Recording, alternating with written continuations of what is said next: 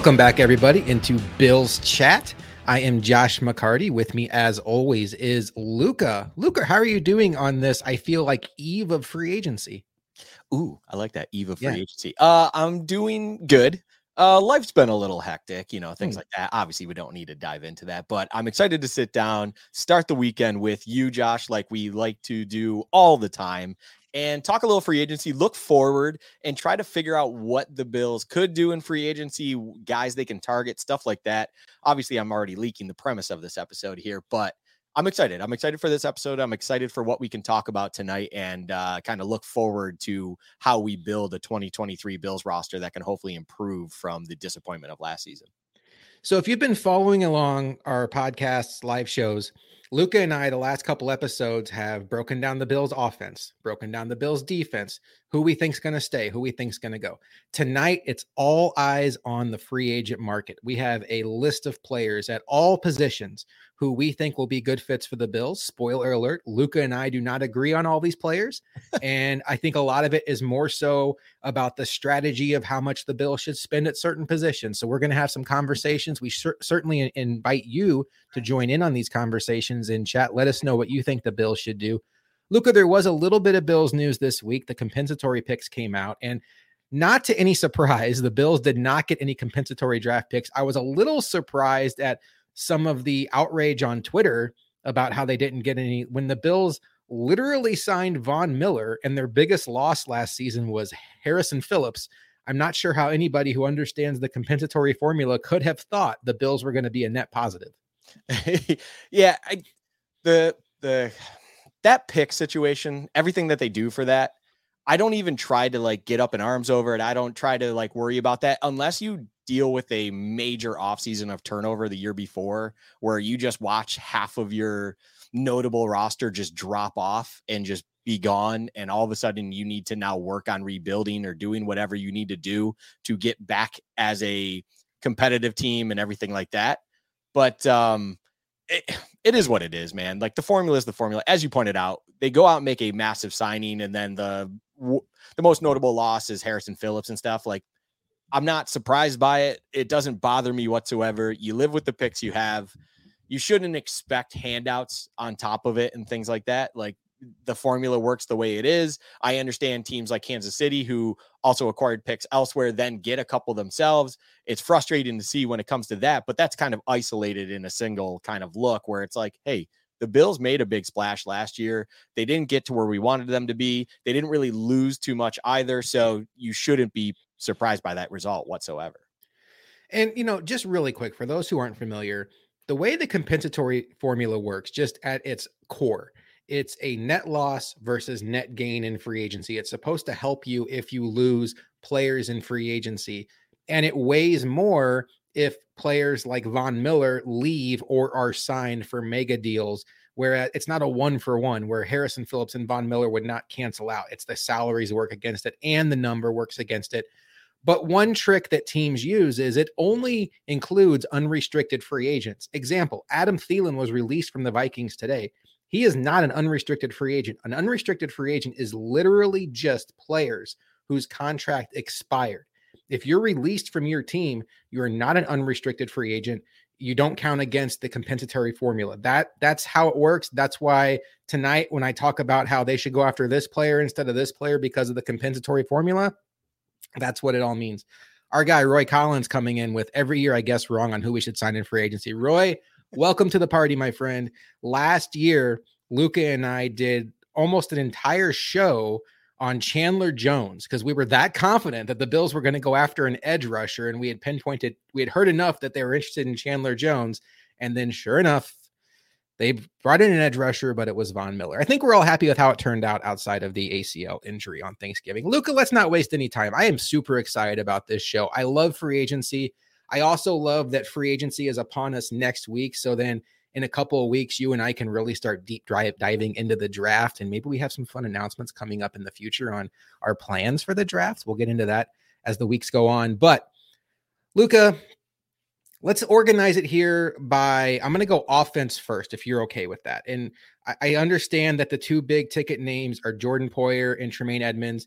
Just FYI, Adam Schefter said two days ago now that it's likely that the Bills are going to lose both Poyer and Edmonds. I think there's still a chance that Edmonds does come back.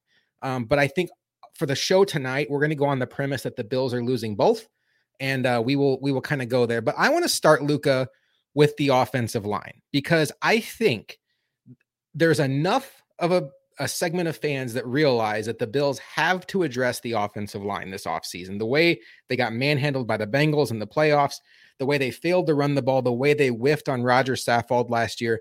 I think primarily when folks talk about the offensive line, they're talking about left guard to replace Saffold and then potentially right tackle to either replace or compete with Spencer Brown. And this is where I'm going to start with my first strong opinion on tonight's show. I tweeted this out from our podcast account earlier, Luka. I am of the belief that if the Bills do make a splurge this offseason in free agency, it will be at offensive guard. My reasoning for that is one, it's a more palatable splurge to make. If you're going to splurge on an edge rusher, you're talking about 20 plus million APY. The Bills just don't have the appetite for that right now. We'll get into their cap situation in a second. Um, but through various moves, various simple restructures, the Bills can be anywhere from 20 to 30 million under the cap. Um, so they can still do what they want to do. But what, why I like splurging on guard is one, it addresses a big need. Two, the market for these guards I'm talking about, we're talking about maxing out at about 10 million APY, which over a long term deal, the first year of that contract, you're talking three, four, maybe five million dollars, which is super absorbable, absorbable by the Bills under their cap situation. So, I, and the other thing that does is it kind of crosses that need off the board. The Bills wouldn't have to spend the 27th pick in the draft on a guard. So, I have a list of guards here that are at the top of the market that I think the Bills could be interested in. Does my thought on guard make sense to you, Luka? The thought makes sense. I, I think your point on what, let me call it your hope and what your idea for the Bills is spot on. And I would see nothing wrong with that. Where I will disagree with it is in a sense of do I expect the Bills to share that philosophy? I would like them to, but I don't know if I necessarily would expect them to. They just haven't shown us anything when it comes to that. They they don't splash cash when it comes to that position. Obviously, we all now are kind of in the world of they need these big guys. They need to improve that offensive line and do it in a fashion that they can succeed immediately off of it. So I that's kind of how you need to approach it and what you need to do in order to get that kind of result. You need to invest in it and there are smart ways to do it and everything you said is correct. If these are guys that you can get extended years from and it's about 10 million a year, but then you obviously backload it with that, you know, f- fake cash, um then it's it makes sense in both the now and the future and you can restructure and move on accordingly from there and kind of go on with your way while improving that offensive line yes that is accurate i just don't they haven't shown us anything yet so why would i expect them to change anything it's the same people making these decisions so you know i just come from a world where people don't really just change their ways overnight. They don't just completely flip 180 and decide to do something completely different, especially especially when they have seen success in some capacity. Like you don't just go, okay, you know, we've been pretty good at this. So now we're going to just completely do the opposite thing or kind of change our mindset completely and just try it a completely different way. Like you're going to try to build off of that still in some way that you believe to be the proper and correct way to do it. So that's where I disagree with you. It's not necessarily disagreeing with you on what you hope they do or what you think is smart, because I do think you're onto something there. It's just, I don't know if I necessarily think the Bills are sharing that kind of mindset as you do. And to the point here by Joe DeRosa, thanks for checking it out tonight, Joe. We appreciate that. Um, the Bills did spend in 2019. Now the cupboard was bare there. Like that was the year that they signed Mitch Morse. They brought in Quinton Spain in 2018, their only useful offensive lineman was Dion Dawkins. They had the absolute patchwork of all patchwork offensive linemen in front of uh, Josh Allen.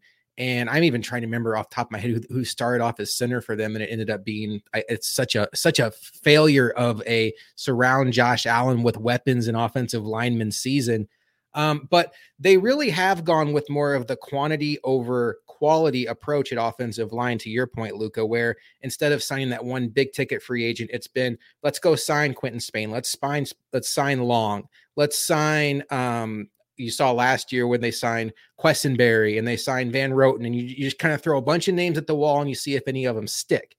But I do think this offseason, with the way it's lining up, and the other thing about the guard market is even if you go to the tippy top of it, it's still not nearly as expensive as other positions. Now, I think there's three names that make a lot of sense for the Bills at the top of the guard market.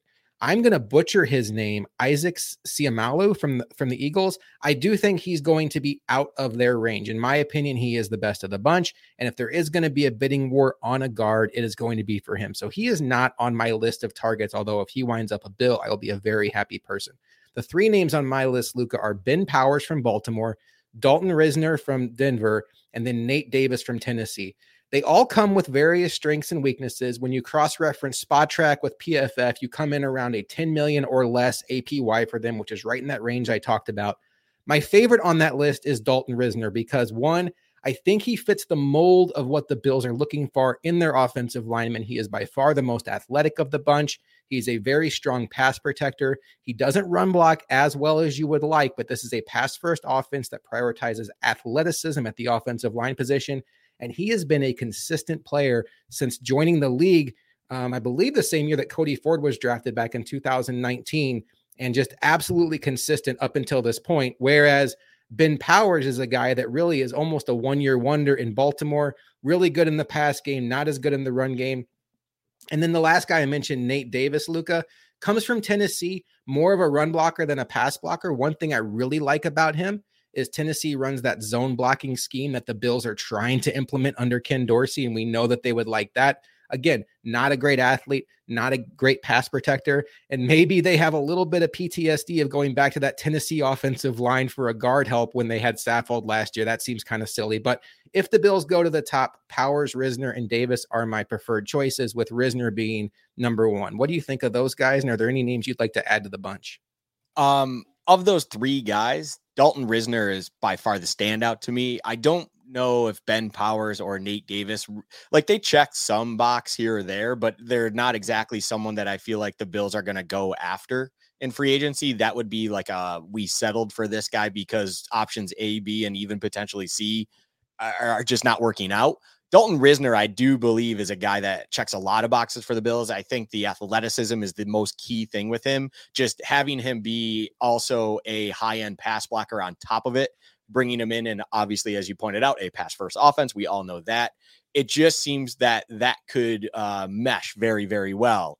Um, I am under the mindset of pass blocking to me is more of a concern than run blocking run blocking is something you can scheme, disguise, hide, you know, however you want to word it, and just maybe even teach in some way to improve and get better at. Whereas pass blocking, you either really are good at it, you understand how to do it, or you don't. Like it's just, it's one of those things. It's just, eh, it comes with being the individual that you are really. So you can teach it and improve it, of course, but I'm just saying it's harder to do than run blocking. Run blocking, there's ways to get around it. So Dalton Risner, I like that idea. It also fits exactly how you led into this too, right? He is a guy that you look at probably around that 10 million annual but you can build in a contract that is, you know, you're paying him the first couple years, and then you have that back end of deal that you can get to when you get to and figure it out he he's definitely someone that I would also share that sentiment with. I think it's a target that makes a lot of sense for the Bills.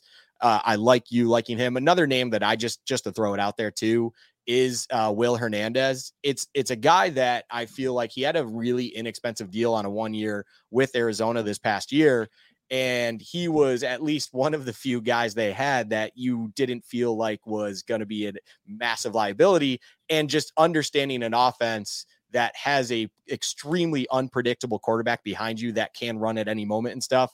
He's someone that I could feel like maybe they would look at depending on the circumstance. So just another name to throw out there. But Dalton Risner is the top of my list as well, I would say personally. I mean, assuming uh, Isaac is not going to be someone that's in their ballpark. Um, he is the kind of jewel of guards when it comes to free agency. So Risner is definitely a good choice. I, I like that guy a lot on your list here. Will Hernandez is such an interesting name because there's going to be some more names throughout the night that are from that 2018 draft, which is Brandon Beane's first full draft as Bill's general manager. And if the Bills were high on him, for example, in that draft when they ended up obviously getting Josh Allen and Tremaine Edmonds, that could bump them up their free agent board. But the point Luka made is a good one. Is last season he signed such a cheap deal with Arizona, and the Bills had a need at guard that it almost stands to reason that if they liked him that much, they probably would have outbid Arizona. But I love the name. He certainly fits. He's the prototype. He's a good athlete.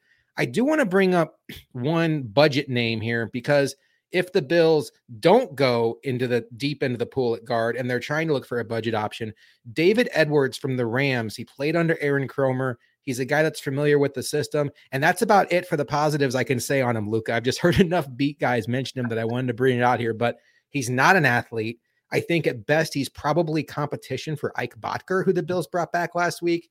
But the connection to Kromer, um, I think it's at least worth bringing up there. But I think we covered guard pretty well. Looking in chat to see if any other uh, mentions are there. Costa, I will say this is a is our guy. He's a Giants fan though. Don't fall for the Will Hernandez trap. Um, so I, I, do appreciate that. Luka obviously has familiarity there with the Cardinals. Let's spin it over to tackle Luka because while I do think that the Bills are willing to splurge on guard, I think they're going to have to be a little bit more um, thrifty when it comes to tackle. And I have a couple reasons for this. One, I still think there is a strong belief in that building that Spencer Brown can become the future of the right tackle position for that team. We talked about he went to a small school. His his um, growth in college was greatly impacted by COVID restrictions, COVID seasons, and then his growth under Kromer last year, Kromer's first year with the Bills, was impacted by his back injury that really had him miss most of training camp. And he had what most would call an up and down year, maybe even more down than up. But there is so much to mold there. He is such a freakish athlete for that position that I think that the Bills still have a lot of high hopes for him. And if you listen to what Brandon Beane said in his press conference, um, that kind of echoes that thought. But what I think the Bills need to do is at least bring in somebody to compete with him for the tackle spot while maybe not being the favorite to win the job. If they lose the job, greatly upgrades the swing tackle situation that was David Quessenberry last year. So I don't think the Bills are going to be in on Orlando Brown. They're not going to be in on Mike McGlinchey. They're not going to be in on Jawaan Taylor. I'd love to know if you disagree. We can talk about that in a second. Those guys are going to price themselves out of Buffalo. Some names I like George Fant and Kelvin Beachum. Both of these guys have a lot of experience starting in this league, both on the right and left side. Kelvin Beachum specifically um, is a guy that is a Walter Payton Man of the Year award um, nominee for the Cardinals. He is just process guy through and through, and even in his mid 30s, continues to get really high marks in pass protection and I think that's what the Bills would look through, look for as a swing tackle. Obviously, compete with Spencer Brown first, but I am realistically thinking backup swing tackle. We don't want to be in a situation where David Quessenberry is out there falling over trying to block the Patriots again.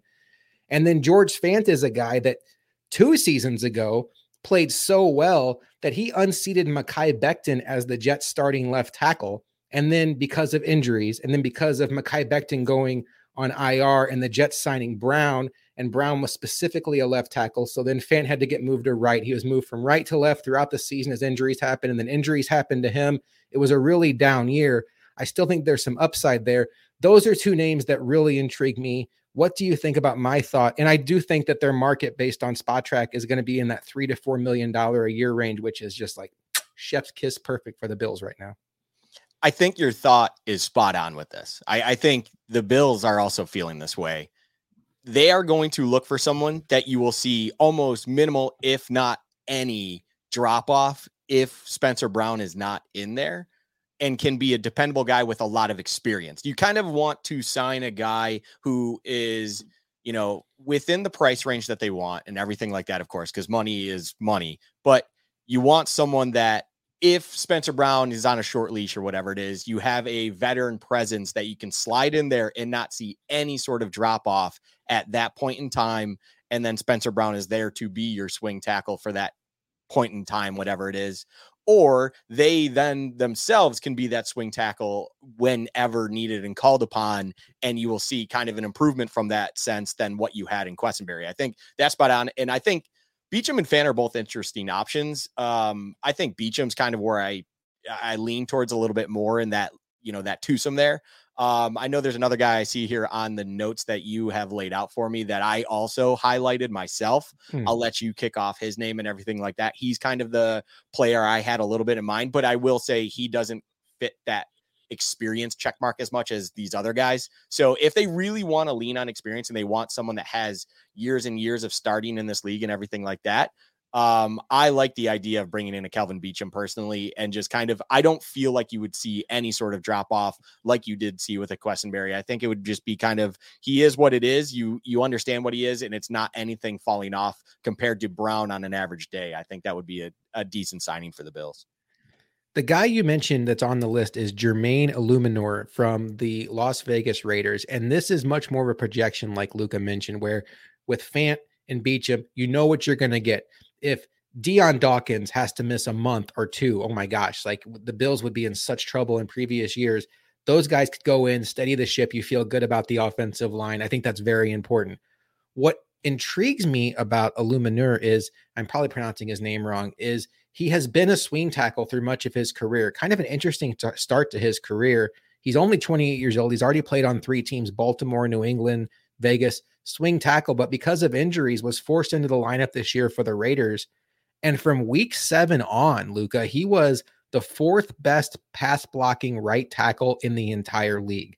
Now, I know there's a shortage on tackles in this league. So maybe he's a guy that's going to break the bank and get more than this five, six million dollar a year range that I think the Bills can really top out at at tackle. If he starts hitting 10, 11, the Bills are going to be out. But if you're looking for an under the radar signing, a guy that really only has a, about a one season of starting in the league, but it was a very strong season and could potentially be a very high end asset if if you strike gold with him, get him under Aaron Kromer. I, I think that's a guy I even tweeted out earlier that is incredibly intriguing. And that's a guy that I look at could legitimately compete with Spencer Brown at right tackle, depending on like what version of him you get. Yeah, signing him, and I I let you say his name because yeah, I have I'm I'm not the kind of guy that's going to even try to pronunciate it. As coming from someone that his actual name has developed my nickname, uh, because no one can pronunciate it. I understand that life um, he is a signing that if the Bills were to take that, you know, take that swing and bring him in, he isn't that veteran presence signing. That to me, if they're able to sign Jermaine, and it's not, you know, of course, as you said, money is of course a massive discussion here. Maybe he does price himself out of what we are trying to do, but if they are able to bring him in he is a clear indication that they want competition at the right tackle position. He is the name to me that highlights they aren't sure what they're getting with Brown this year. They they clearly do like Spencer Brown, and I don't think anything signing him would change that. I just think they understand that having someone for legitimate competition at that position is what's best for both Brown and then the team moving forward because you need Brown to elevate himself even more and there's something to be said about a player who's just comfortable in their position. Maybe that doesn't help them develop any further or progress in their, you know, development as a player. And you just need to push them further. You know, you don't want them to become complacent and just comfortable with where they are in the team. You want them to understand that if your play regresses in any way on the spot, we do have someone here ready to go to take your position moving forward if they are able to perform. So I I think that would just change how I think they feel about that right tackle. I, I believe you as well, how they feel about that right tackle position overall compared to if they brought in a Kelvin Beachum or a George Fant. Like bringing in Jermaine is like, okay, they want legitimate competition there on the right side.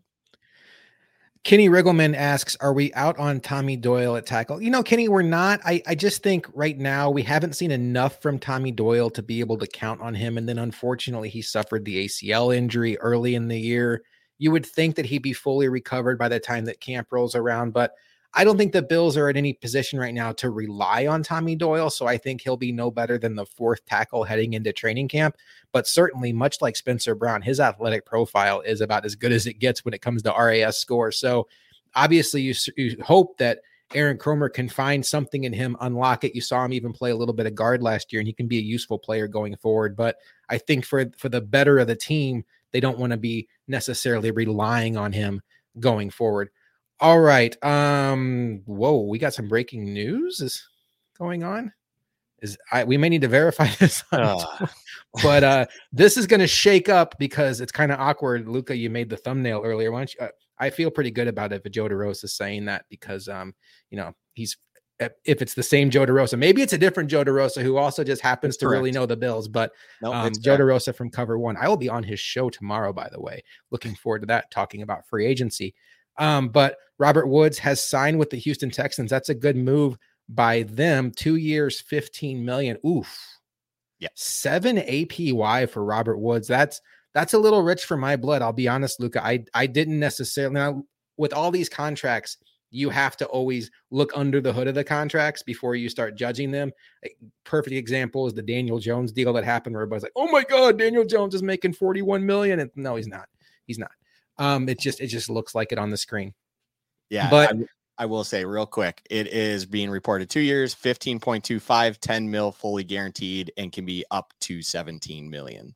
That's a that's a that's a two year deal that is almost legitimately yep 15 million. So, okay. So good for the Texans. They got their guy. Uh, that dream is dead. Let's talk about wide receivers, Luka. Uh, Robert Woods is off the market. He was certainly on our list. I think Jakobi Meyers is going to be way out of the Bills' price range. I've been seeing he could get up over 20 million per year, which is just wild to me because I've always liked Jakobi Meyers and he was a guy that I felt like could help the Bills' offense. But when you're talking about that kind of money for Jakobi Meyers, you're talking about making him the centerpiece of your offense. Yeah, I mean that's a Christian Kirk. Thank you very much. Jakobi mm-hmm. Meyers is going to send you a nice thank you card for what you did last season to kind of. I think Christian Kirk signing and and this is obviously a narrative that's now gone on for a full year at this point, but what Christian Kirk and his free agent signing has done for the wide receiver market is really put it where if you see potential in a playmaker kind of guy and stuff where they haven't really shown it, but they've shown they can be reliable in some capacity, now you're willing to pay this person upwards to whatever it might be. As you're saying, a Jakobi Meyers now paying him $20 million because if it does work out like Christian Kirk, I will say this the Jags are spot on. And I will say, as someone that did enjoy Christian Kirk, I didn't think it was 20 million was a lot for where he was currently in his stuff. But I also thought he had a lot of potential with him that in the right situation with the right minds around him, he can definitely be a legitimate weapon for anyone's offense. And Jacksonville showed he can be a legitimate weapon for their offense. So they um, got a good signing there. So I can understand where the Jakobi Meyer stuff, 20 million does seem like a lot for Jakobi Meyers. So well, I'm gonna I'm gonna take you all through a little story here tonight with our guy Roy Collins. So he starts off the show by saying, "Every year I guess wrong on who we sign." A couple minutes later, he goes, Will there be a Robert Woods sighting on your list? And then boom, Robert Woods signs. Poor Roy. hey, dude, I'm with you. It happens. Every guy I crush on always signs with somebody else. So it is what it is. We are with you. We both run it, wanted Robert Woods. Luke and I can both confirm he is on our list, but we will no longer be talking about Robert Woods as he is now a member of the Houston Texans. But the good news, Luka, is there are plenty of other options out there for the Bills. I will tell you my favorite idea for the Bills right now is to not only sign a veteran, but also use a fairly high draft pick on a wide receiver. Because when you look at this group after 2023, Gabe Davis is going into a contract year. They only have Stefon Diggs, who will be going into his 31 age season, and then Khalil Shakir under contract. So we'll have to see what happens with Gabe Davis, but they have to fill out this depth chart. And I love the idea of Parris Campbell because he checks a lot of boxes for this Bills team. One, I think he'll be cheap because while he has youth on his side, he has athleticism on his side. He's a 4-3-1 player and he did produce this year. He has been a player that has struggled with injuries throughout much of his career and it's hard to see a team I know they go nuts over wide receivers, but it's really hard to see a team throwing a bunch of guaranteed money at this guy until they see him do it again for a year. He screams to me, Luka, a one year prove it deal guy. And those prove it deal wide receivers, they love latching on to great quarterbacks. And that's where I think his speed can factor in. He played 70 plus percent of his snaps in the slot last year for the Colts. And that is an instant need for the Bills. I think he's a guy that could blossom into a high end wide receiver, too. I do think he has that kind of upside. And he presents the Bills with speed and a deep threat that they desperately need in this offense. And I know he's a guy that was on your list as well. Oh yeah, for sure. Parris Campbell to me just is what everyone what we kind of projected and hoped and Isaiah McKenzie could bring this offense last season And Parris Campbell, when healthy, has shown more to us. I feel like that he can be that dynamic, fast threat out there at the wide receiver position, mainly out of the slot, to kind of give that energy and boost in that top end speed on the field for whatever team he is playing for. So I love that idea as well, only because as like you just pointed out, it's a a perfect candidate for a one year prove it deal individual, and it's not going to be at some crazy value either. I mean, there's people out there that I know only value him in, in the single digit million, and it's like a one year single digit million for a guy with four three one speed. Um, yeah, let's see what happens there. I mean, as Costa said, keywords when healthy. That is definitely in it's a you highlight it, circle it, everything with Parris Campbell. You need him to be healthy, of course. You got to be available to be fast on the field, but I like the idea. And then even if the health unfortunately doesn't work out for whatever reason, you're not invested in that individual moving forward. I would hope we never hope for injuries, of course, and everything like that, but I would hope that doesn't happen, but the idea is perfect when it comes to Parris Campbell. I am a massive fan of everything he could potentially provide an offense in the Bills. PFF has his APY at seven and a half million, and that is just exactly where I'd want to be with a player like that.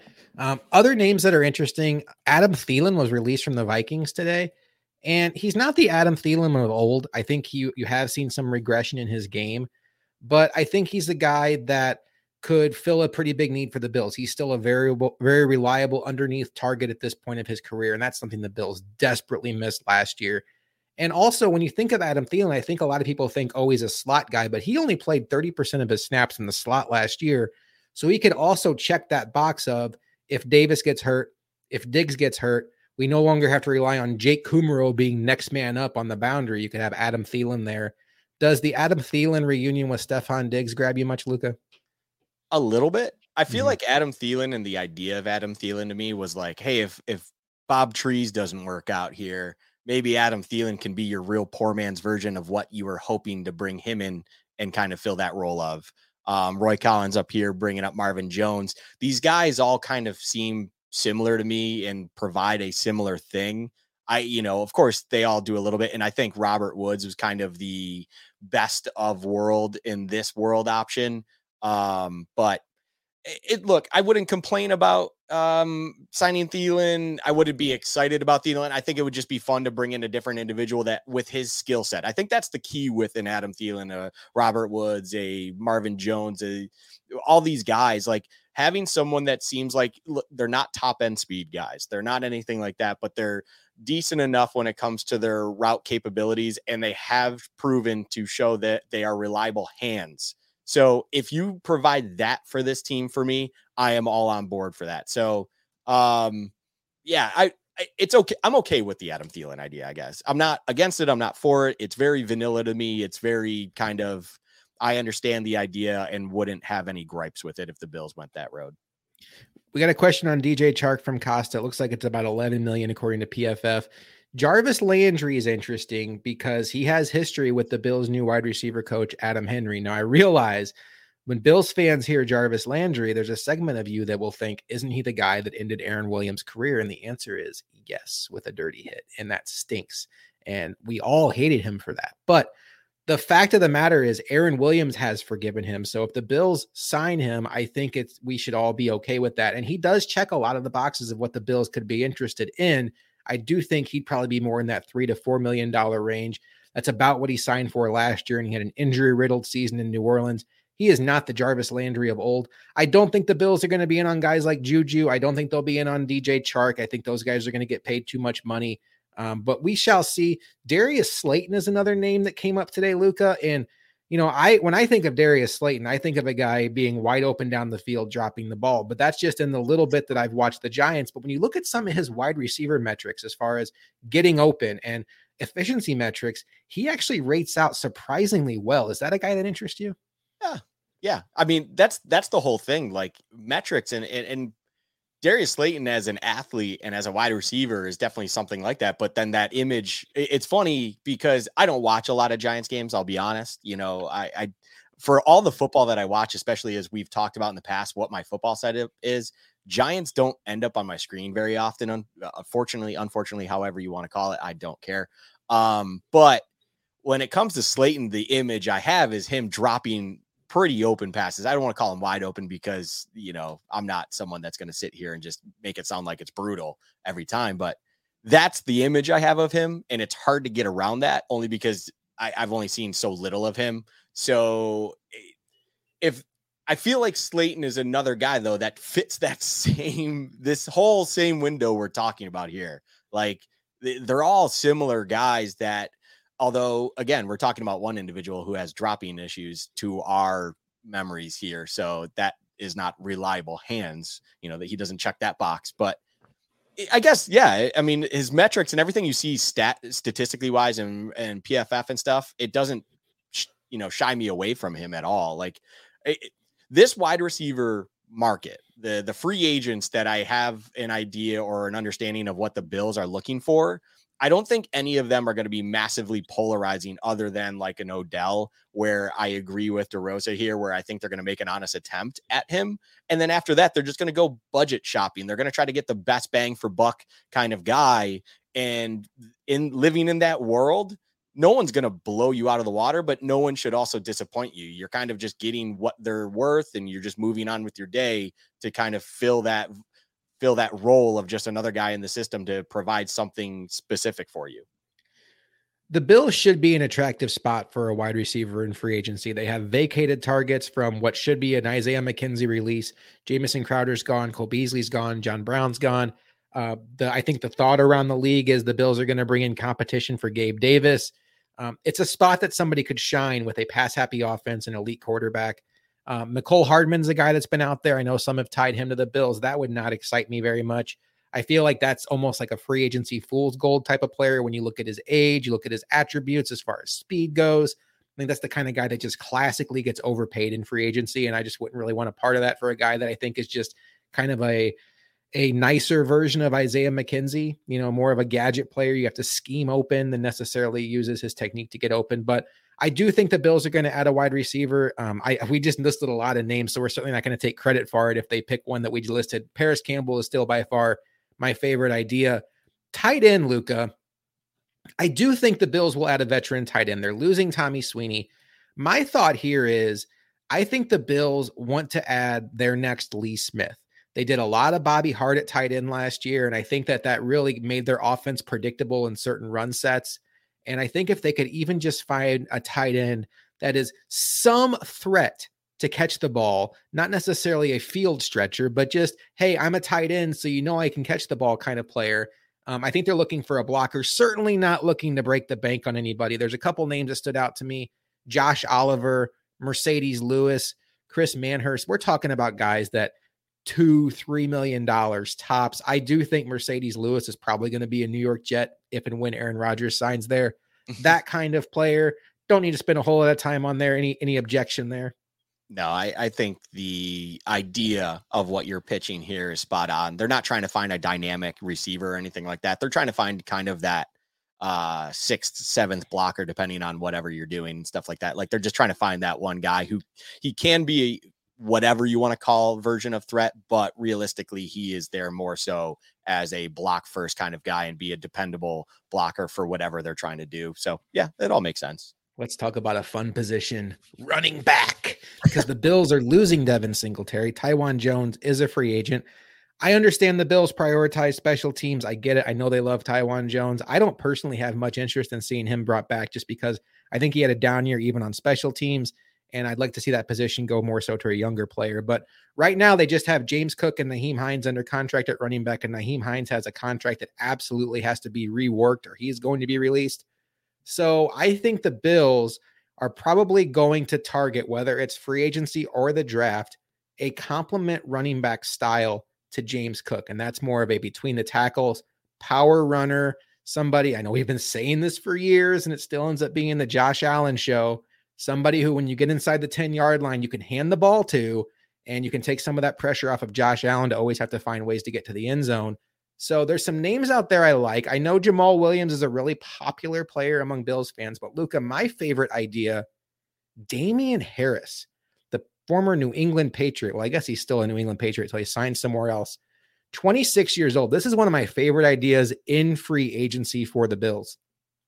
Per PFF, he is slated to get around three, three to four million dollars a year. You can certainly spread out the cap hit there. Up until this season, he was the second ranked running back on PFF in 2021 and 2020. He had a down year in 22 with injuries, but he's a very good pass blocker. And I think he has a lot of upside and a guy that may not be like a true banger. He is more of a power running back. I think he's a guy that if James Cook goes down, could be your lead back and you wouldn't even sniff at. And I think that would give the Bills a much better one two combination with Damien Harris than Devin Singletary. I think Damien Harris is a much better player than Devin Singletary. I would say that the ceiling of Damien Harris is definitely higher than um, Singletary. I love the idea. I'm just fascinated when it comes to the running back free agent market. I have no running backs on my personal list. And the only reason for that, and it's not because there are guys, there's no one out there I like. I mean, I like a Rashad Penny, even, you know, if he can be healthy and things like that. There's something about Rashad Penny when I watch a Seahawks game that I'm I'm fascinated by him because it seems like his highs are unbelievable at times. Um, and he could be an affordable option as well and but Damien Harris as well. The reason you bring him up is he's kind of that best of both worlds when it comes to affordability, but then can provide you very high end production and everything like that. I love the idea of a Damien Harris. I'm with you 100% on this idea.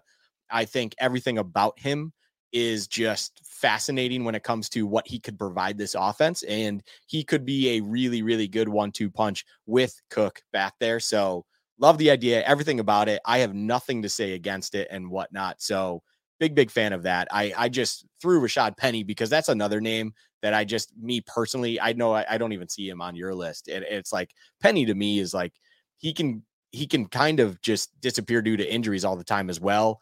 But his highs at times, man, he is a downfield just banger. He is a, an explosive play waiting to happen essentially at times. So he's just another one I like. But I know you have other guys you want to get into here. I love the uh, Damien Harris idea. I love it.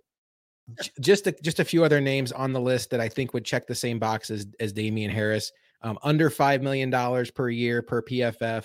And I think would allow the Bills to go into the draft not needing to address running back. Jamaal Williams already mentioned him, just a solid all around running back between the tackles runner, double digit touchdowns for Detroit this year. Um, really good in pass protection. D'Onta Foreman, I saw him brought up in chat 27 years old. I think he could be some, had have some nice between the tackles juice um, behind Cook. Samaje Perine, I had no idea he was 235 pounds. He doesn't look like that when you watch him play, but I think that'd be an interesting backup. I'm not ruling out Devin Singletary coming back, but quite honestly, it's just not my favorite idea. Even if the market works its way back, I just want to see the Bills change over that position a little bit. All right, thanks, Costa. Josh never sounded better. Um, we should probably talk about Derrick Henry, Luka, uh, because I know there's a segment of fans that know, saw Von Miller post a tweet, and you know Derrick Henry is Henry. Derrick Henry is available. I Michael Silver said he doesn't expect the Bills to be a team that trades for him. I certainly don't expect the Bills to be a team that trades for him. What do you think about the Bills going uh, big fish hunting for a running back? I just don't even know. Has anyone even reported what the market would be like, what the expected return would be like for Derrick Henry? Because the fascinating thing with Derrick Henry to me is what in the world are the Titans going to be asking for? Because on one hand, it's King Henry, right? It's it's a dynamic runner, just who's he's got a lot of miles on the tires kind of deal, but he is a proven just dominant runner in this league, can literally be a focal point of an offense to the point where you don't need anything else and still somewhat be productive at times. But on the other hand, no one anymore really truly values running backs. He has a contract where I think I saw it's only 11 millions he mm-hmm. would cost you this year um, which is not outrageous, but at the same time, for someone with as many miles as him, it's still a decent chunk of money. And as a team that doesn't have just endless funds, you'd be pinching it a little bit tight there. It's just what what do teams expect in return for a guy like that, and then what do you offer for someone like him? There's just there's so much, and it's so complex with Derrick Henry to me that on uh, you call like I would want Brandon Beane to call and just be like, hey, what are you expecting in return for literally one of the top five running backs in this league for the past five seasons. Like, what are you even? What? Where's your head at with him? And then go from there. And obviously, I would imagine more likely than not, it's going to be something that you don't even snip, touch from that point on, and then just go on with your day. But if they're like, hey, we'll take uh sixth and you know, whatever, and you're like, hmm, I could flirt around with this idea. But unless it's such a low cost that they're really just trying to offload him entirely, no, I, I'm I'm not really in the boat of taking Derrick Henry. No. Yeah, and I don't think that they would necessarily want to give him away. It looks like they're going to take on ten million dollars in dead money. So right, it doesn't really make a lot of sense. And I don't. I'm with you. I don't know what you trade for a guy now. The cost you mentioned, eleven million dollars for the team trading for him, is very similar to what a franchise tag running back is. It's what Tony Pollard, Josh Jacobs, Saquon Barkley got. And unlike those guys, the money is not fully guaranteed for Derrick Henry. You have some flexibility there. So I could see where it would be appealing, but that's just not where I think that the Bills' heads are going to be at this offseason. Alexander Mattison was brought up by Kenny Riggleman, David Montgomery, Costa brought up Miles Sanders. Sanders is interesting. I, I don't necessarily think that's the type of player they're going to look for. I do expect the Bills to add a back, but Luka, if the Bills don't add a back in free agency, and maybe unless they add like Taiwan Jones, like a special teams back, and they're sitting there with James Cook and Nyheim Hines and special teams running back Taiwan Jones, we are going to have a month and a half of speculating about Bijan, Bijan Robinson. No, we are. it's going to happen. Are you ready for it? No, no, no, mm-hmm. nope. Let's move on. you refuse to admit that will be our reality as seemingly every mock comes out. One last position on offense to talk about. It is the most important position, but it's not going to be for the Bills in free agency. It is quarterback under Brandon Beane. since they initially built the quarterback room with Josh Allen that had AJ McCarron and Nathan Peterman, and they quickly learned their lesson. Hey, we should get a veteran in this room. They have really been skewing towards veterans with starting experience. Derek Anderson, Matt Barkley, Mitch Trubisky, um, Matt Barkley back. They had Davis Webb for a while, not necessarily starting experience. Then obviously Case Keenum last year. I do not expect the Bills to overextend themselves for a quarterback in free agency. Um, we learned last year that Josh Allen is going to basically play through any injury unless his arm falls off. So I don't think that this Bills team needs to go out and spend six to seven million dollars to get a Taylor Heinicke or a Baker Mayfield, who I think those guys are going to be more in position to challenge maybe a team like Atlanta for the starting job, go in there and compete. I think the Bills are going to be more in the high end back end market, backup market, and look for the cheaper option. I think Case Keenum coming back is a very realistic option. Um, Kyle Allen is a guy that's very close with Josh Allen. I, I think that can make some sense. He's, a, he's an 18 game starter, positive touchdown interception ratio. Um, Andy Dalton is a guy out there that's been a hero to the Bills back in 2017. His market's listed at 6.8 million. I just can't see a team really wanting to overextend themselves for Andy Dalton at this point. So if he's willing to come cheaper, that can make some sense. One name I will throw. Oh, Sam Darnold. I think that's a guy that I think when you look at the market pr- projections, he's probably going to be more in like the six to seven million dollar range. Much like Mitch Trubisky in 2021, I could see a scenario where Sam Darnold just needs a mental reset year. Like he's he got drafted to a position where he was supposed to be the guy. It didn't work out. And then he got traded to a position where he was supposed to be the guy. It didn't work out. I could see where a year with his buddy Josh Allen just being the backup and taking a mental reset could be appealing. If that's the case, that makes sense. Another name I want to throw out, Luka, Mason Rudolph. And he has not been impressive when he's been on the field, but we have heard plenty of reports that the Bills were high on him in that 18 draft. And maybe that's a guy they could key on as their backup quarterback. Any of those names jump off the screen to you, or what's the most likely outcome in your mind? Um, first and foremost, I find it funny that your favorite idea was a afterthought and almost in a sense when you're railing off names, Sam Darnold. I like the Sam Darnold idea. I agree with it. Mm-hmm. It seems very Mitch Trubisky like. Um, I'm I'm a fan of the Kyle Allen thing because you're going with a guy who has started, has had some capacity of success in the league, whatever you want to call that. Um, he does have a record. He's tied for a record for most consecutive wins to start a career. Um, but uh, he's also a great friend of Josh Allen that's the it's that's the key, right? That's the key of signing a backup quarterback. You better be a friend to Josh Allen. That is what they've shown. That's what's most successful. You need to be someone that if they you are brought in, you're not going to destroy the entire thing, hopefully, but you got to be a friend of Josh Allen first and foremost. Um, Case Keenum returning, I could easily see it as well. I, I think that reality is definitely there.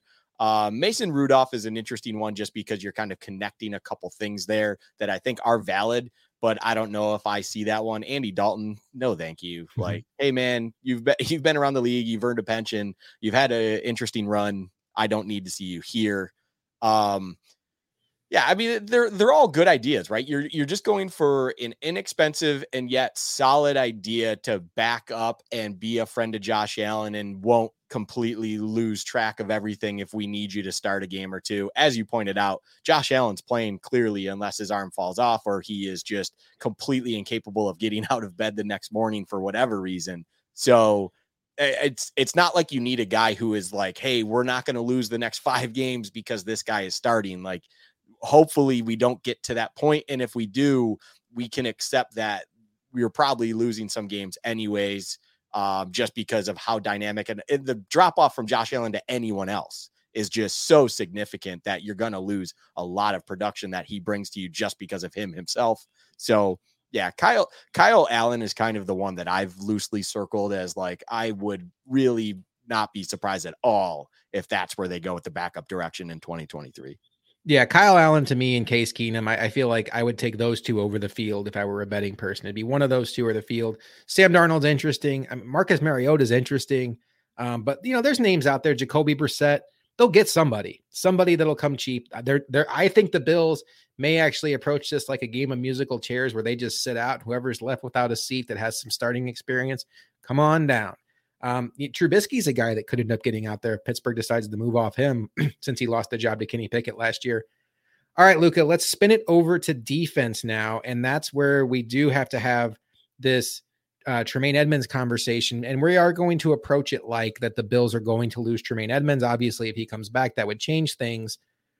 I think that leaves a question of what to do at linebacker to replace Edmonds. And I have a theory, not necessarily a theory, just more of a question. Is it possible that this is what's happened to the Bills in recent weeks? All of you out there, you've all been in a relationship before, right? And we've all had our heart broken at one point. Luka loves my analogies. I can tell by the look on his face. It's always relationships. It's always relationships. Can you tell I have issues? Um, and you you the person you're dating is like, you know, I don't think it's working out. And at first you're sad and you're upset and you all you want is to figure out a way to say the right thing to make them to come back. And then time goes on and you start thinking about it like, you know, I'll be able to go to the gym a little more often. I'll be able to hang out with my friends a little more often. On on those Saturday nights, I'll be able to watch whatever I want to watch. I wonder, Luka, if the Bills have been so thinking about like how do we keep Tremaine Edmonds? and now that it's gotten closer to free agency, if they're thinking, you know, that 17 to 20 million he gets, I could spend that on offensive line. I could spend it on receivers. I could get I could get Kendricks from the Vikings for about a third of that cost and be just fine at linebacker and go go fix my offensive line and receivers. Like I don't even know if I want to be with Tremaine Edmonds anymore. That I just wonder. I I think that the Bills probably would still prefer to keep him, but I wonder as time has gone on and we've talked about the value of off-ball linebacker. It, is it possible that the Bills sitting back maybe you're seeing more positives on the side of let him go and spend that money elsewhere? Yes. I I do believe that that is a reality that the Bills have found themselves in. I think if you know, I we we talked about it. What was it last show? I believe uh, when we were talking about defensive personnel. What, what were my feelings on Tremaine coming back? And it was a I I answered that true 50-50 coin flip, and I I do believe that to be the case still today. I believe it's a true coin flip. Um, I'm not sure where it lies because we don't know where Tremaine's head is at. Essentially, right? I think when it comes to the Bills, they would absolutely welcome him back if everything can work out and everything, you know, what whatever comes involved with the money and stuff like that. But at the same time, they are absolutely kind of hoping for the best, planning for the worst, and the worst as we're approaching free agency might not be all that bad, especially with individuals. I mean, you brought up Kendricks, the premier linebacker right now in free agency kind of fits the mold of exactly what they want out of that position to a teat. And you can get him at a sorry. Uh, and you can get him for a lesser cost than Tremaine Edmonds, and you are in win now mentality. You are mm-hmm. trying yeah. to win now. So I don't necessarily think they care as much that oh, we want to make sure we still stay young at that position. No, you yeah. want to do what's best for you no matter age. You are trying to win a championship right now.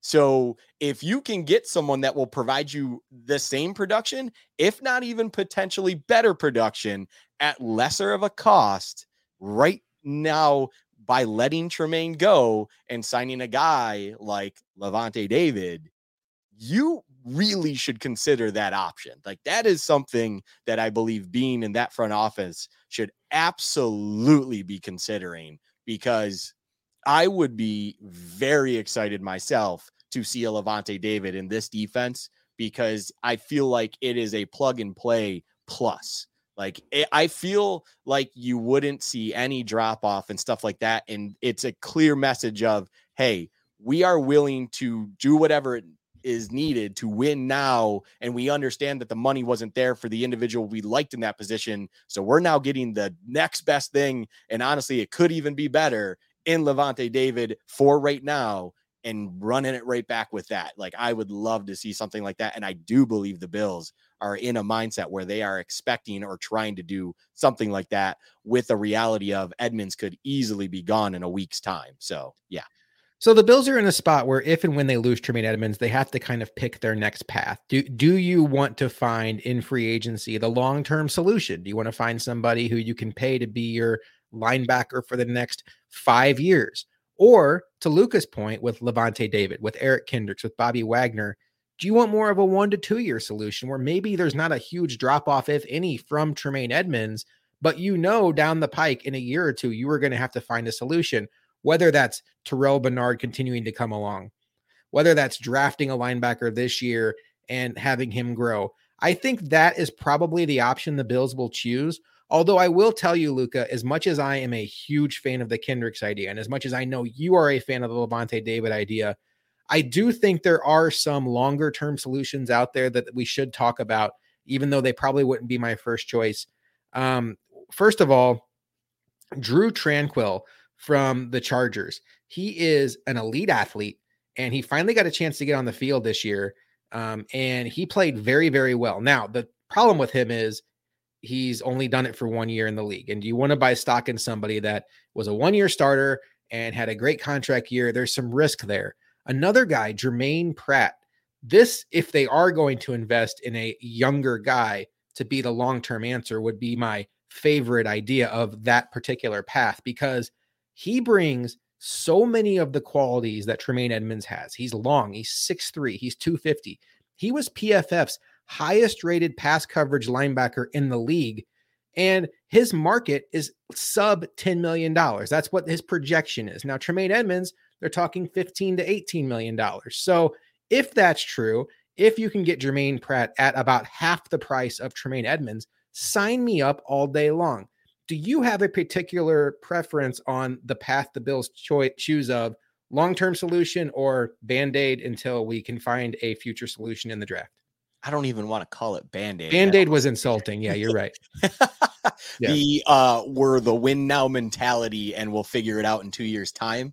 Mm-hmm. I like to live in that world. I I fully am like, look, we we've spent time grooming an individual with a premium pick and everything like that. We we grew out of his market unfortunately. He's going to sign elsewhere and now we're in a position where as long as we can improve that position or at least get that same production in someone else like a Lavonte David right now at a lesser cost and we can kind of uh, I know I saw Roy Collins here down you've picked another individual but Roy Collins down there I see you you know sign a vet to start groom a linebacker for the future through the draft that's the mindset I have. You don't have to spend a premium pick. And by premium, I mean round one, essentially. You don't have to spend that pick on a linebacker because you need them or hope to expect to see them play from day one on or whatever it is. Because we did talk about how it seems like rookies at times don't get as much playing as they should.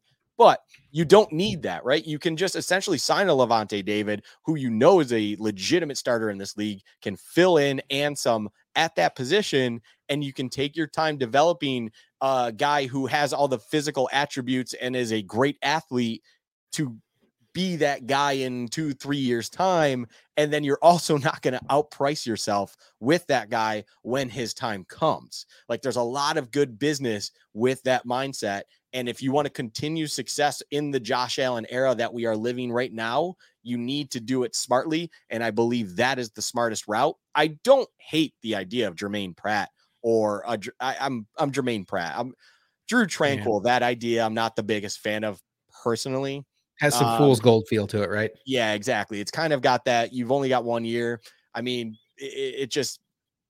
I'm not going to despise it. Like I'm not going to be like, oh, this is ridiculous. This is stupid. But I, I like the idea of Germaine Pratt. I will say that Germaine Pratt has shown already enough that he is a legitimate guy that comes at a much lesser value than a Tremaine Edmunds. He's not a freak like Tremaine Edmunds, but he's still a very, very good athlete. And then he is just an incredible pass cover kind of linebacker who can still do everything else as well. Um, so I do like the idea of him, but I'm a I'm all in on the boat of find your get your Lavonte David, find a guy in the draft in the third, fourth round, whatever it is, because your third round pick from last year is probably not going to be anything worth of note in three years' time, and then go on with your day and figure it out from there. That is the that is the reality I want to live in. Yes. And Germaine Pratt has also proven he's not afraid to cuss out a teammate for costing his team a playoff game. So he and Diggs could get along pretty well. I'm kidding. Oh, I'm kidding. I'm you kidding, everybody. I'm kidding. Relax, everybody. Relax. Luka. I wasn't going to bring up Diggs, and I just had to. But um, I'm kidding. I'm kidding. Okay. Um, Devin Bush, does that interest you at all? I know he was a guy that came into the league with some fanfare, really good athlete. Doesn't seem like he's really recovered since his injury. I, to me, it's more of it. You can get him really cheap, take a flyer, maybe. Otherwise, I'd probably pass. I love the idea of taking a flyer on Devin Bush. Like, as long as you don't like, if you can get him at a, I'm not saying like absolute bare minimum, yeah, but if you can get him at a very cheap cost, bring him in and see what you get out of him. Absolutely. Like the athleticism high end of him alone you know, throw a couple million dollars at him and see if he can actually do something for you? Yeah, absolutely. Now, if he's sitting here going, Hey, I want six million, seven million, or whatever it is, no, thank you. Like, I don't think that's where his market is either. I just threw that number, or, you know, just pulled that out of my head kind of deal. But um, if he's asking for something like that, no. But if eh, he's willing to take, you know, a 1.5, 2 million dollar deal, whatever it might be, one year, two year, whatever, sure. I, I do think the athleticism alone that you've seen out of him in the past is enough to bring him in and see what you're getting on him with that kind of cheap flyer option. Yeah, and if you, you, offer him a couple million, you say, "Hey, look, we're offering you this money, Devin, and a bird in the hand is worth two in the bush." Oh God, you heard that saying, right? Yeah, of course. Okay, you're welcome. You're welcome, everybody. Uh, um, all right, let's move on to a different position because we spent a long time on linebacker. Let's talk about edge, Luka um, because you and I have been having some conversations with some folks, and we're getting the impression that the Bills might be a little more aggressive in this edge market um, than maybe we initially thought. And the thought process is the Bills do need somebody to bridge the gap for when Von Miller is probably going to miss maybe the first month or two of the season. Um, a veteran to come in, maybe have that Shaq Lawson role, add some juice to the pass rush, obviously take some snaps off the plate of Boogie Basham and AJ Epenesa and then when Von does come back to be a high end rotational piece, and you know, we were told that the Bills have shown interest already in Frank Clark, released from the Chiefs. So let's just start there. What what do you think about the idea of the Bills being interested in Frank Clark? Um, it's a it's a fascinating one. First and foremost, it's it's if that what we've been told and everything like that is true. Um, it intrigues me in a sense of now I kind of am understanding a little bit better where the Bills' mindset is. And they really want to make sure there's no drop off after what they've seen at that edge position, primarily in the pass rush, because Von won't be starting the season and, you know, progressing however he does coming off that injury. So they want to attack that a little bit more than probably what they hoped because uh, you would hope obviously Von Miller was healthy and you wouldn't have to even concern yourself with that. But um, the Frank Clark link is an interesting one because uh, for all of intensive purposes, he's probably considered one of, if not the best edge option in free agency. So if they're if they are exploring that idea, looking around, seeing what is there, and it's primarily circling around Frank Clark, that tells you they're looking at the top end of that market. And um, Yeah, that's that's going to cost some money though. I mean, when it looks at it right now, uh, perfect time. Uh, when you look at it right now, it's like, hey, uh, he's probably going to cost you around 10, 12 million dollars. And it's like, that's a lot of money to invest in edge after doing that with Von, and you already have other guys and other needs elsewhere. So it's an interesting, it's a very, very interesting individual to kind of be seeing what's out there around. It's it's interesting. So I'll tell you that PFF Eric Spielberger is one of the better projectors. Projectors. Oh my gosh, I'm just making up words. It's not as bad as the one you made up earlier. I need to make up the word teat, but that was that. I still can't get over that one. But he's one of the better um, cap prognosticators when it comes to these contracts. And he says Frank Clark's more of like a 6.5 million APY player at this point. And, you know, what we were told earlier is that maybe teams around the league are more so viewing Frank Clark as a rotational piece at this point who comes up big in big games. We certainly saw that last year. He had two and a half sacks in, in two playoff games back to back. Um, I, Frank Clark is not my favorite idea. He's just the guy that we've been told that the Bills are kicking the tires on. My thought on this is that it's probably not a situation where they're just isolating Frank Clark. I think if they're in on Frank Clark, they're probably also in on Justin Houston. They're probably also in on Melvin Ingram veterans who still can rush the passer at a very high rate. Justin Houston probably is my favorite idea because he is a very high end pass rusher at this point in his career and is just, to me, an upgrade over what Jerry Hughes was two years ago for the Bills. And when you think about Von Miller coming back, Greg Rousseau continuing to blossom, and now Justin Houston being the third edge off the off the bench, or then Frank Clark, obviously in this case, that excites me um, so we'll see. I, I didn't necessarily anticipate the Bills to be overly aggressive at edge. I thought maybe if anything they'd run it back with Shaq Lawson, but you know, credit to Brandon Beane. He's been aggressive assembling this edge group, and it's not working out with a couple of these guys. AJ Epenesa is going into the last year of his deal. Boogie Basham has really failed to impress through two seasons. He's not going to sit on his hands and let bad investments just continue to go out there and let him down. So I'm all for the Frank Clark, Justin Houston, Melvin Ingram idea. Frank Clark's just the only name that we've actually confirmed that the Bills have been talking to. I think that's about it for Edge, though. I don't necessarily, I mean, the Bills are not going to go out there and sign Jadeveon Clowney. And one name that uh, I was really interested in, but I'd never really thought he would come here, Brandon Graham, playing at such a high level. He went back to Philadelphia today, um, but that would that would have been kind of cool. And I guess that you know, if worst comes to worst, they could always bring back Shaq Lawson. Defensive tackle, I think, will be a pretty quick conversation, Luka. I think a lot of it depends on if the Bills pull the trigger on this Ed Oliver idea that we've been in favor of. I don't get the sense that they're going to do that. To me, it's more of a something they should do. It doesn't sound like something they will do. A couple names I like for them. Um, where's my list here? Okay. Um, Greg Gaines from the Rams. He played with Von Miller there. Von has always spoke highly of him. He's solid all around if Ed Oliver's on the team, this team really does just need a fourth defensive tackle when you're talking about Daquan Jones, Ed Oliver, Tim Settle. I would not anticipate them bringing back Jordan Phillips. So Greg Gaines could be a very solid fourth tackle there. If they do move on from Ed Oliver and they need to add some juice to their pass rush on the interior, I'm going to butcher his name, Matt Ioannidis who played with Settle in Washington on that great defensive line for Washington, the Commanders, the football team at that point, and then went to Carolina this past year.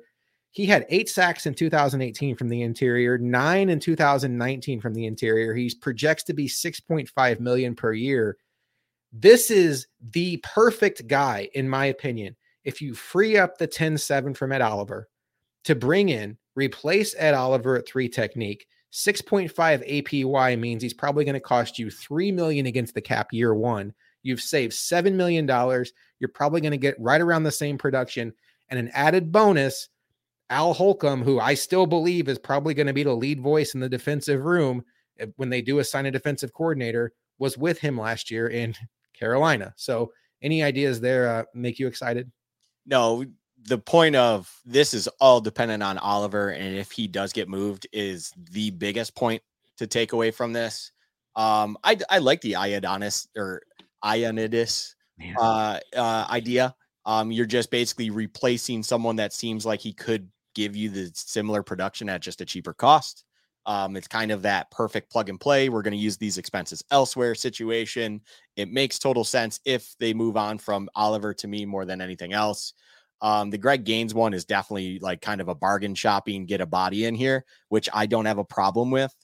Um, yeah, there's the the interior defensive line market is a it's a how do I I don't I don't even know what to expect out of it really. There is a lot of individuals in there that I don't know what to think of when it comes to what the Bills can do with it. I guess is the way I, I look at it. It's it's going to be an interesting one. I I still think that they're potentially are hoping they're potentially kind of just exploring all options when it comes to moving Oliver and then just keeping tabs on other individuals in free agency and what's going on there because then if that's the case we would we'll just know what they're going to be doing with Oliver sooner than later. Honestly, that's just me being selfish. Of I want to know what they're doing with him. So, um, yeah, I like the ideas you brought up. Everything like that. It's all Oliver dependent. So that really is what it is at this point.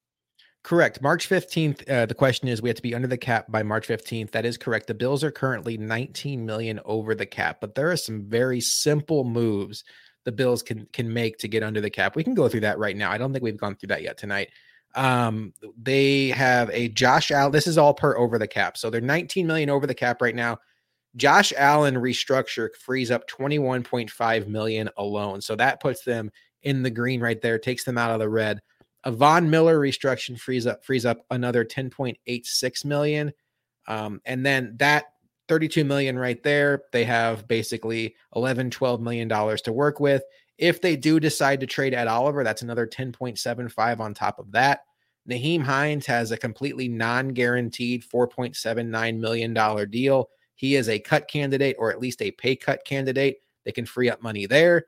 An extension for Daquan Jones going into the final, final year of his deal could free up 4.5 million per over the cap.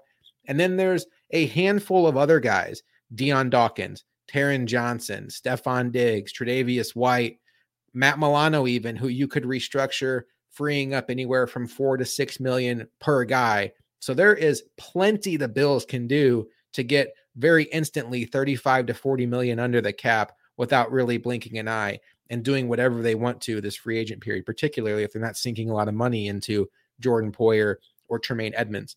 So Ed Oliver would look great in green, says Kelvin Wilson, who right now is coping with the fact that the Eagles are losing their entire starting defense, apparently, besides Brandon Graham. But we appreciate you hanging out with us tonight.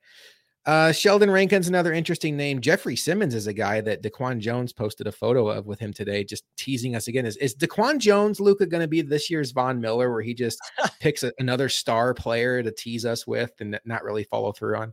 I think the thing we can take away from all of this is all these players hang out with each other. It's yeah. it's a fraternity, right? So you can read into it however you want. It would be sweet to see Simmons come on over, but I don't expect Daquan Jones to become all of a sudden this year's Von Miller. No, to answer your question.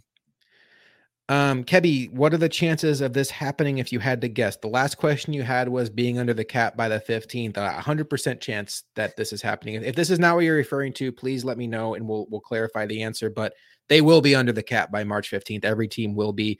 And I do think that Josh Allen and uh, Von Miller are really obvious moves this team can make to get comfortably under the cap. And I'm surprised they haven't been made yet. Uh, but yeah, they they will be. They're not going to just go into the, the league year not being under the cap and get penalized by the league. Let's talk about we did defensive tackle, we did edge, we did linebacker. Let's talk about cornerback real quick, Luka, because I don't think the Bills are really going to have, and unless you have an idea that I don't, I think the Bills are perfectly content to run it back with the group they have uh, Tre'Davious White, second year off of his ACL injury. Kaiir Elam going in, into year two.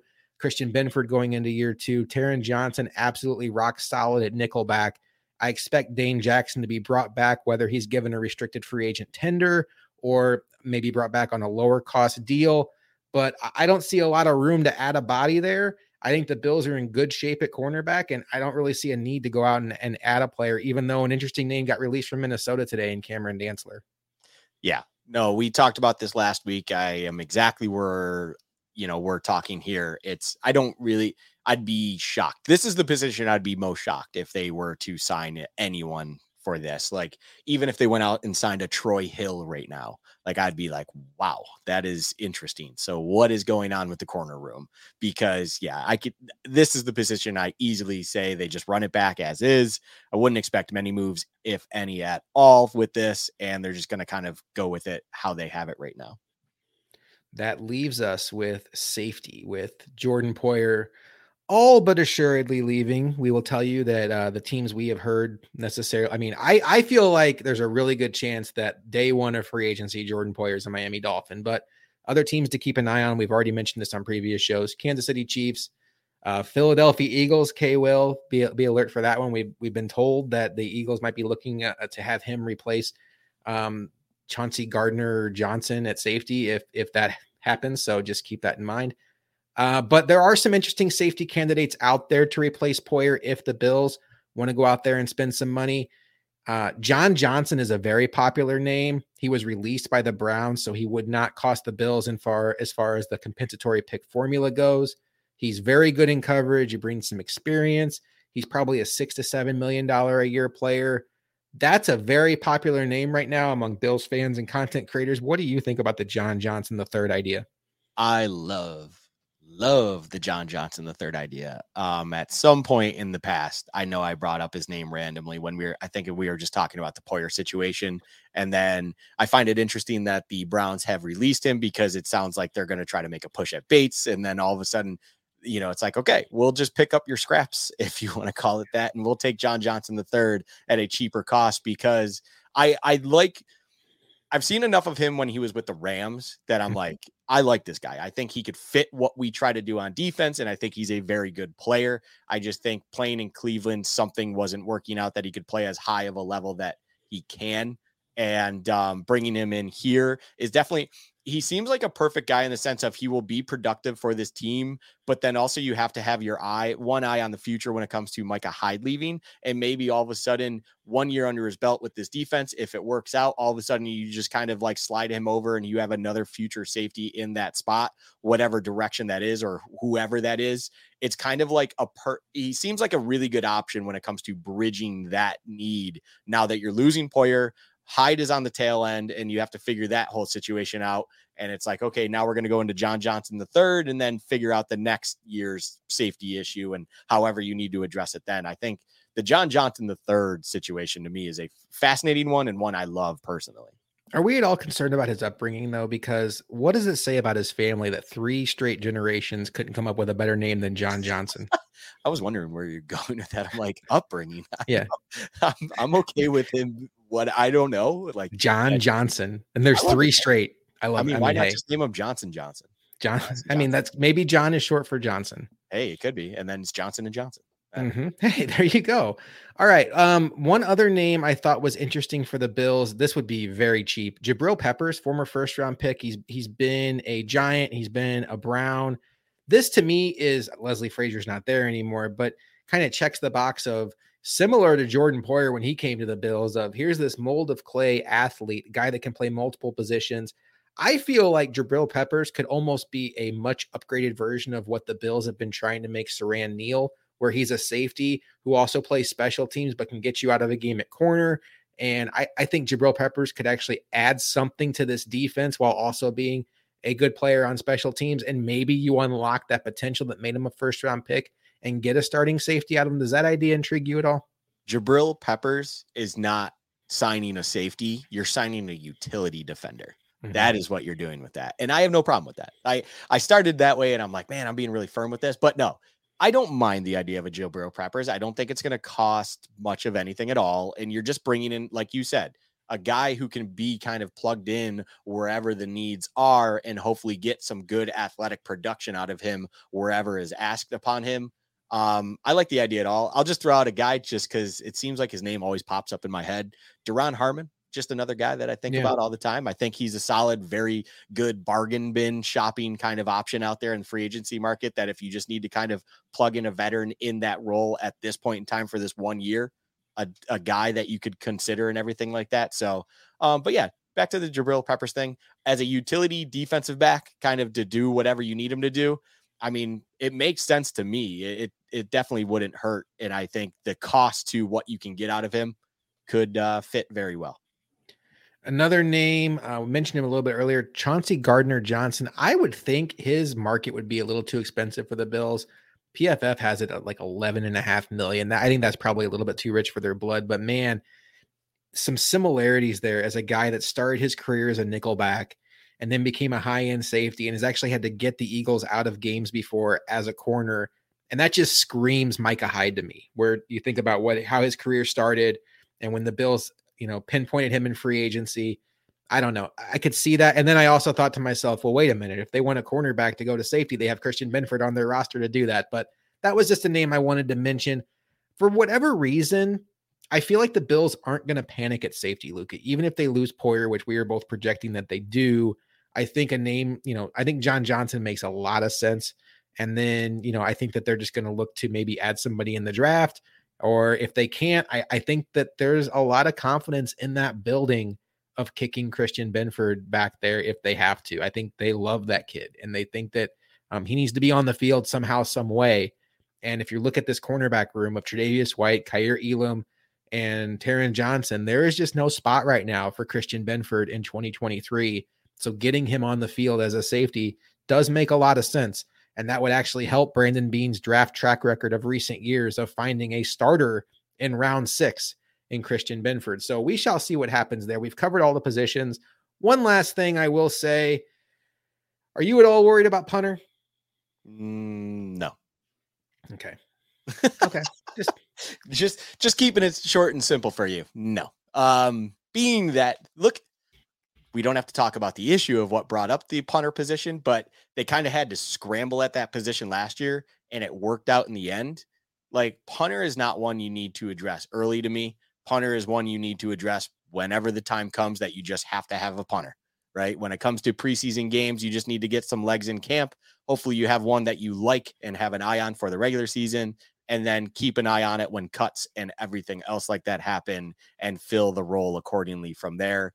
Um, as a team that hopefully should not punt much, I am not overly concerned about that when it comes to March 10th. No. Just bring back Sam Martin. That's all I ask. He had a great year. Yeah. There's not going to be a huge demand for him. He's an older player. Tyler Bass had his best year of his career with Sam Martin as his holder.